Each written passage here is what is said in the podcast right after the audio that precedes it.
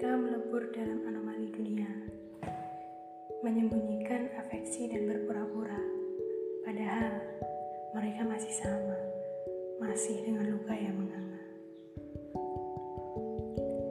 Fragmen jarak memaksa mereka menghapus perasaan yang tentunya hanya sebagian.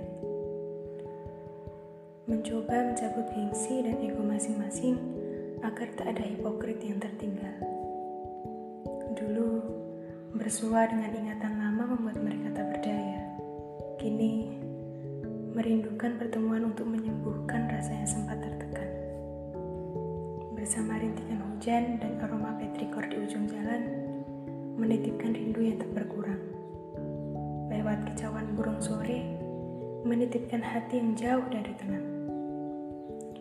Lalu bersorai dengan lorong penyesalan yang tak selesai dengan. Mereka terjerat dalam sekat untuk kembali lekat. Dalam gulungan waktu, mereka bertemu di malam yang remang, memutuskan untuk kembali pulang. Dalam gemintang mereka berjanji akan selalu bersama tanpa ada yang menyudahi.